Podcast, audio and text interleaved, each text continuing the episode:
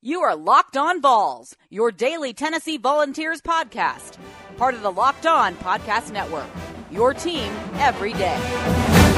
Welcome into Locked On Vols, your team every day. My name is Josh Ward. Thanks for being here today as we move along in the week. There is still plenty to cover from Tennessee's win against South Carolina, some accolades for Tennessee's players coming out of the South Carolina game. I'll get to that on today's show. Locked On Vols is here five days a week. I want to welcome new listeners. I want to thank listeners who have come back to the show, who have helped spread the word to other Tennessee fans about what's going on with Locked On Vols. It's a fun time for Tennessee fans right now, and I'm going to get to that here in segment number one as Tennessee looks different than it did earlier in the season. And, and that's pretty obvious considering the results, but the way that Tennessee is playing, the way that the players are acting, the way that Jeremy Pruitt is acting, there seems to be a difference. And other people are noticing that as well. I'll get to that in segment number one.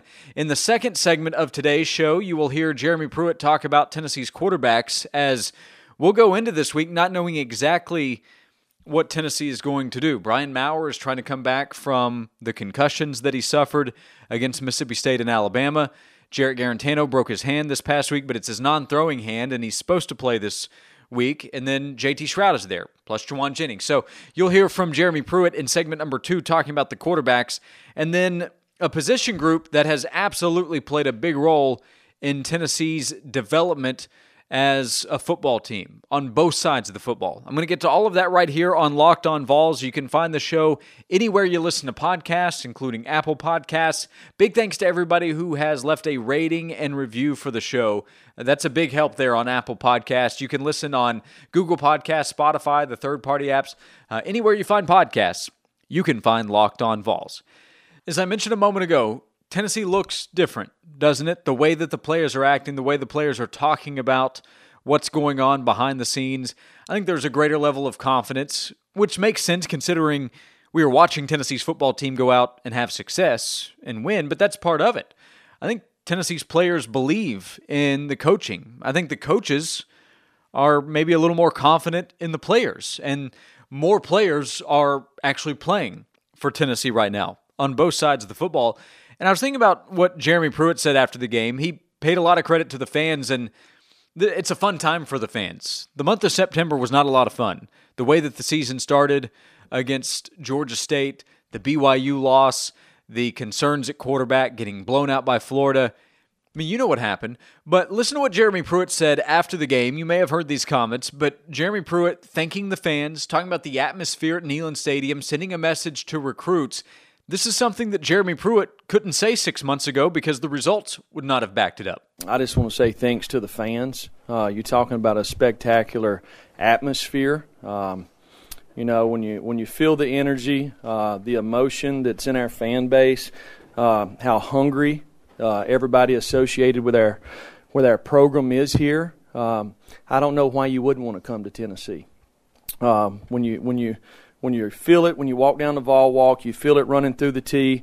When it's fourth and six, or you score a touchdown, um, our fans are are as good or better than anybody in the country. they're the best. that's the word that I need to use. They're the best. The fans had something to celebrate at Neyland Stadium on Saturday, and the fans have been waiting for this. A lot of the offseason, I mean, we had nine months to talk about the start of this season, didn't we? Then the Georgia State game happened, and it was almost like – what did we spend the last eight or nine months talking about? What was the buildup for? And uh, then the BYU game happens, and that was so disappointing. Tennessee played better that week, but still, the Vols were 0 2. But the fans stuck around, and, and it was not a, a full house on Saturday at Neyland Stadium. It sounded like it, though. And that's a reminder of what can happen if Tennessee gets to an even higher level and Neyland Stadium gets packed. There's a reason Thompson Bowling Arena gets talked about right now by opposing players because that arena is filling up. Tennessee has already sold out at least four games for this upcoming season. Tennessee sold out a bunch of games last year, and that's a, a basketball setting that has been really special to see the last couple of years. And opposing players have seen that. Recruits have now seen it. And in football, I think that's going to happen again as well. But even without 102,000 people there in the stadium this past Saturday, Neyland Stadium was rocking because the way that Tennessee was playing. And I think those two things go together. The players recognize what the fans are doing. The players feed off the energy of the fans, and the fans, no doubt, get more excited when Tennessee's playing well and Tennessee is making plays, big plays on offense, big plays on defense, scoring touchdowns on special teams. Neyland Stadium was on fire on Saturday, and it was cool to see. And then the way that the team is playing, there is just a difference in all phases of what we're seeing right now. And that was actually the big subject on the SEC network on the show that Peter Burns and Chris Doering were hosting on Monday morning. They talked about the way this team looks, the way that Jeremy Pruitt is coaching. Here's a couple of minutes from their conversation because they go through a lot of, I think, really important points with Tennessee. Here's Peter Burns, and then you will hear Chris Doering, the former Florida wide receiver, now analyst for the SEC network, talking about what they are now seeing from Tennessee's football team and its head coach, Jeremy Pruitt. That is the Jeremy Pruitt that the Vols wanted as head coach, right? Like he wasn't the first pick. Hell, he might have not have been the ninth pick, uh, you know, for, yeah. for the Vol family. But how comfortable he was and truly it just it seemed relaxed right? It's in a weird way i think he wants to win so bad i think he needed to kind of just hey let's just play football. Let's have a little fun. And that was a relaxed jeremy pruitt after the game. Because sometimes i see coaches even after a big win well you know i mean we did this great and blah blah blah Dude, he was chill, and and what you know did, why he was chill because there was nothing to be upset about. Uh, but I get that. But even some coaches don't allow themselves to just kind of enjoy the moment. And I feel like over the last couple weeks, Tennessee football has kind of said, even against Alabama, they're like, Let's just go out and play. Let's we're overthinking this because they have the athletes and they proved in that second half. I think part of what allows them to be relaxed at this point is coming from where they were, having that disappointing loss to Georgia uh, Georgia State in the first game of the season, letting BYU win at the end. You have something to measure it against, and you can say, "Hey, I don't know if there's a, a, team in the SEC that's made more progress from where Tennessee was to where they are now. And I'm not just talking about the score. I'm talking about my eyes looking at the game, sure. watching the improvement of the offensive and defensive lines, watching the way their defense flies around. How about Daniel Bituli? This dude had 15 tackles on Saturday, 11 solo, had a blocked punt that he scooped in, and scored in the end zone. I mean, Nigel Warrior. Guys are stepping up, making plays all over the uh, the field. And I, I can't go on without talking about Jauan Jennings. Jauan Jennings wasn't even on the team two years ago. Remember, he before Pruitt came in, he had left the team. Right. He was a guy that was some a bit of a malcontent. Things weren't working out the way that we had thought they were. He's come back now to be a leader. He and Callaway put up yeah. both 100 yard receiving performances. Again, I can't leave the segment without saying as much as we criticized Jarrett Guarantano last week mm-hmm. for going rogue and doing the things he did at the goal line against Alabama, this dude came out, stepped in, didn't start, but made plays, 229 yards passing, two touchdowns, and looked like he was in full command of that offense. Jeremy Pruitt earlier this year said we're gonna we're gonna when he, they went to Brian Maurer, he said at some point we're gonna have to trust Jarrett Guarantano and he's going to win us a game. And this is really the second time that he's come in after a tough situation, whether he got benched or or, or something that Pruitt trusted him, and the kid delivered. Yeah. And so I think again, last week everybody was all up in arms about you know the face mask that Pruitt grabbed for Guarantano, and I'm like, listen, I don't know if anybody loves Guarantano more right now than Jeremy Pruitt. That's why he was just so disappointed of what happened. A good game for that that that team. A good game, no doubt, against South Carolina, and two good games in the month of October. In terms of the results, Tennessee did some good things against Alabama and did some good things in that first half against Georgia. The wins against Mississippi State and South Carolina, though, can help save the season. And it's you know, kind of interesting to look at the start of the year against Georgia State and BYU. I wouldn't say Tennessee needed those games because the better thing to do would have been be more prepared for Georgia State and just win the game and to not give up a late play down the field and win the game against BYU. And you've got two wins there at the start of the season. And if everything else plays out the same, Tennessee could be five and three right now. That's not the case. Tennessee's three and five, and that's you know by Tennessee standards, that's a disappointing record. If I had told you at the beginning of the season Tennessee would be sitting here at three and five, you probably wouldn't be too excited. But considering the start and where Tennessee is now, there is clear progress. Tennessee looks different. Tennessee is uh, it's an improved team, and it's taken advantage of opportunities. If it keeps doing that, then this season can be salvaged. I'm going to get to more of that coming up the quarterback position, the status of Brian Maurer and Jarrett Guarantano, two guys dealing with different injuries. Jeremy Pruitt talks about that coming up next, right here on Locked On Vols. It's part of the Locked On Podcast Network, available anywhere you listen to podcasts. You can also tell your smart speaker at home to play podcast Locked On VOLS. Just tell it to play podcast Locked On VOLS. March Madness is right around the corner. If you want to win your office pool, you need to stay caught up with all the college basketball action with the Locked On College Basketball Podcast. Every Monday, Andy Patton and Isaac Schade recap the biggest stories in college basketball, keep you up to date on the NCAA tournament bubble, and get you ready for the upcoming week of games. From the Big East to the Mountain West and everywhere in between, Andy and Isaac have college hoops covered on the Locked On College Basketball Podcast. Available on YouTube and wherever you get podcasts. Part of the Locked On Podcast Network. Your team every day. Jeremy Pruitt met with the media on Monday, as he does every game week, with Tennessee getting ready for UAB on Saturday. Quick note on that, by the way the line came out on Sunday with Tennessee a 13 point favorite. It dropped as low as nine and a half. I saw on Monday. I saw that at my bookie. Other spots had it at 10.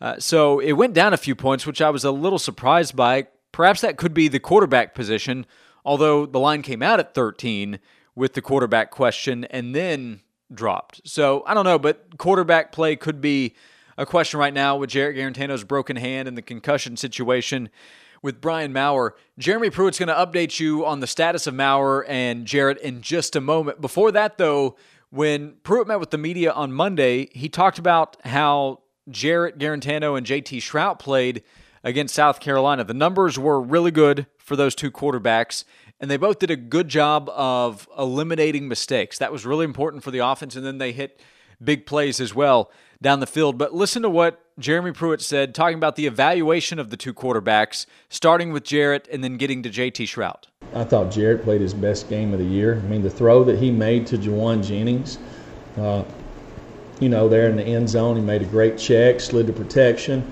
We didn't have enough to block him. He drifted away from the protection to buy himself some time, stood in the pocket, delivers a ball. As good a pass as you'll see. That, that's the Jarrett that I had seen in practice most of the year. Okay, and it's good that it showed up. You know, so he he really done a nice job, made some really good throws, uh, handled the run game, handled the team. Um, it was good to see. Uh, and now he needs to build off of it. He's got to do it again.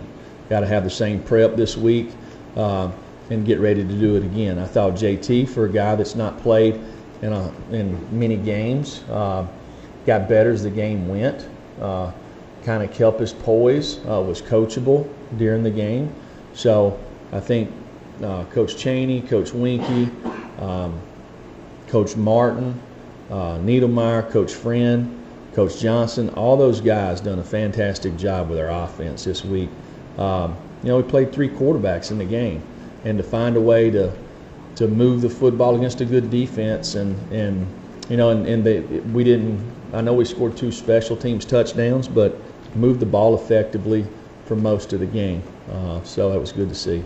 I think Tennessee's coaches deserve a ton of credit for how prepared Tennessee's offense looked from the beginning of the game with Jauan Jennings and JT Shrout going back and forth a little bit at quarterback. There was a clear plan to play Jarrett Guarantano. While he didn't get the start, Tennessee's coaches knew that he would play, and Jarrett knew that he would play and that he would be counted on. He was prepared, and the coaches were prepared for him. And then, of course, guys went out and made plays because Jauan Jennings breaking a bunch of tackles, there's no preparation for that. That's, hey, Jauan, go be Jauan. And he was. So I thought the plan that they had in place for those quarterbacks – made everything work within the offense. Maybe Jarrett is playing better coming off the bench, uh, coming in in a, a substitution role. The one thing that gives me hesitation in saying that is that the early part of the game is supposed to be scripted. They know the plan, it's already in place essentially before the game starts. Now, part of that could could have been the case with Jarrett when he went in, but you don't know where you're going to be on the field. You don't know what situation you're in, what the score is going to be but he will have had the chance to stand on the sideline when he goes in. Is that something they could continue to look at if Brian Maurer comes back? If Brian Maurer doesn't come back and play this week, and Jarrett is good to go, I wonder if he starts. Maybe, maybe not. Maybe they would stick with the same approach they took this past week against South Carolina. If they do, how could you argue with it considering the results? Here is the update provided by Jeremy Pruitt, which does not tell us everything, but the latest on Brian Maurer and then Jarrett Guarantano as Jeremy Pruitt was asked about both of those guys at his press conference on Monday. You know, Brian, he, he, he's going to go out there and start practicing this week, so um, we'll see where he's at at the end of the week, but he's, he's ready to go. To start with, with Jarrett, I, I just saw him. Uh, he's up here watching film, so um, I'm sure he'll be limited for a day or two here, but and he's got to take mental reps and and he'll do that. So he's in here watching film. He'll he'll be ready to go unless something happens that I don't know about. So there's the update on those two guys uh, being ready to go. Does that necessarily mean that Brian Maurer will be cleared to play on Saturday? No, but uh, it, it might be trending that way. And then with Jarrett, Jeremy Pruitt has said Sunday and on Monday that Jarrett will be available this week. So Tennessee should at least have Guarantano and Shrout and then we'll see with Brian Maurer. And by the way, there with Jarrett on Saturday, he breaks his hand. Saturday night, he breaks his hand. Sunday morning, he has surgery. Monday, he's at the facility watching film, getting ready for this week's game. Not practicing on Monday, but should be back there Tuesday or Wednesday, according to Jeremy Pruitt. We'll see there. But that says something. While he was getting crushed last week, and criticism was warranted, I thought a lot of it was over the top. But while that was going on, Jarrett was in the middle of getting ready to go help Tennessee beat South Carolina, and he did that. Breaks his hand, has surgery, back at the facility as soon as he can be to try to get ready for the UAB game. I think he deserves some credit for that. We'll come back. Three players getting some much deserved recognition for how they played against South Carolina on Saturday. And the two position groups, I think, to begin the conversation when we talk about the development of Tennessee's football team this year. Plus, a recruiting note for you in the final segment of Locked On Vols. If you are a listener on Apple Podcasts and you have time to rate and review the show, that is a big help. I looked at the numbers on Monday, and really, it's incredible. Thanks to everybody who has helped with rating and reviewing the show. If you haven't, but have a moment to, uh, a simple rating, five star reviews are always appreciated, really helps the show on Apple Podcasts. And you can find it anywhere you listen to your podcast five days a week. Locked on Vol is part of the Locked On Podcast Network. Three Tennessee players received big recognition on Monday for how they performed on Saturday against South Carolina. Jauan Jennings was the co offensive player of the week in the SEC. Daniel Bituli was named co defensive player of the week in the conference. And then Brandon Kennedy was the SEC offensive lineman of the week. This is pretty incredible. Saw this from UT on Monday that Jennings and Bituli being SEC offensive and defensive players of the week is the first time Tennessee has had an offensive and defensive player of the week in the same week since James Stewart and Ben Talley in 1994. That's incredible, isn't it? The last time Tennessee had two players get those honors in the same week, 25 years ago. Tennessee's had a good amount of success since 1994. So uh, pretty remarkable, I thought. Says something about how hard that is to do, and says something about the performance by Jennings and Bituli, as well as Brandon Kennedy, three seniors, helping lead the way for Tennessee's football team. Now, when we talk about the development of Tennessee's team and the improvement, look at what Brandon Kennedy's done. He's a guy that really has improved. Remember, he suffered the torn ACL after the West Virginia game a year ago. So when he transferred to Tennessee from Alabama, the expectation would be that he would come in, play center, and really kind of help lead that offensive line. And he went down after one game, and Tennessee had to move some things around with the offensive line as the season went along. Ryan Johnson played center last year after Brandon Kennedy went out, and they, they just they didn't have the continuity they needed. They didn't have enough good players. I don't think they had enough guys that had physically developed in the position group. Now Tennessee is deeper. It has better leadership in the middle of that line with Kennedy and Trey Smith, guys who have played a lot of football now at this point and have been a part of major programs for a good amount of time. And they are helping lead the way. So the way that the offensive and defensive lines have played, that to me tells the story of how Tennessee is playing right now compared to where it was last year and where it was when this season began which is something I asked Jesse Simonton about. Jesse Simonton of VolQuest on the Sports Animal on Monday. I asked him, what do you point to when you look at the development of Tennessee's football team?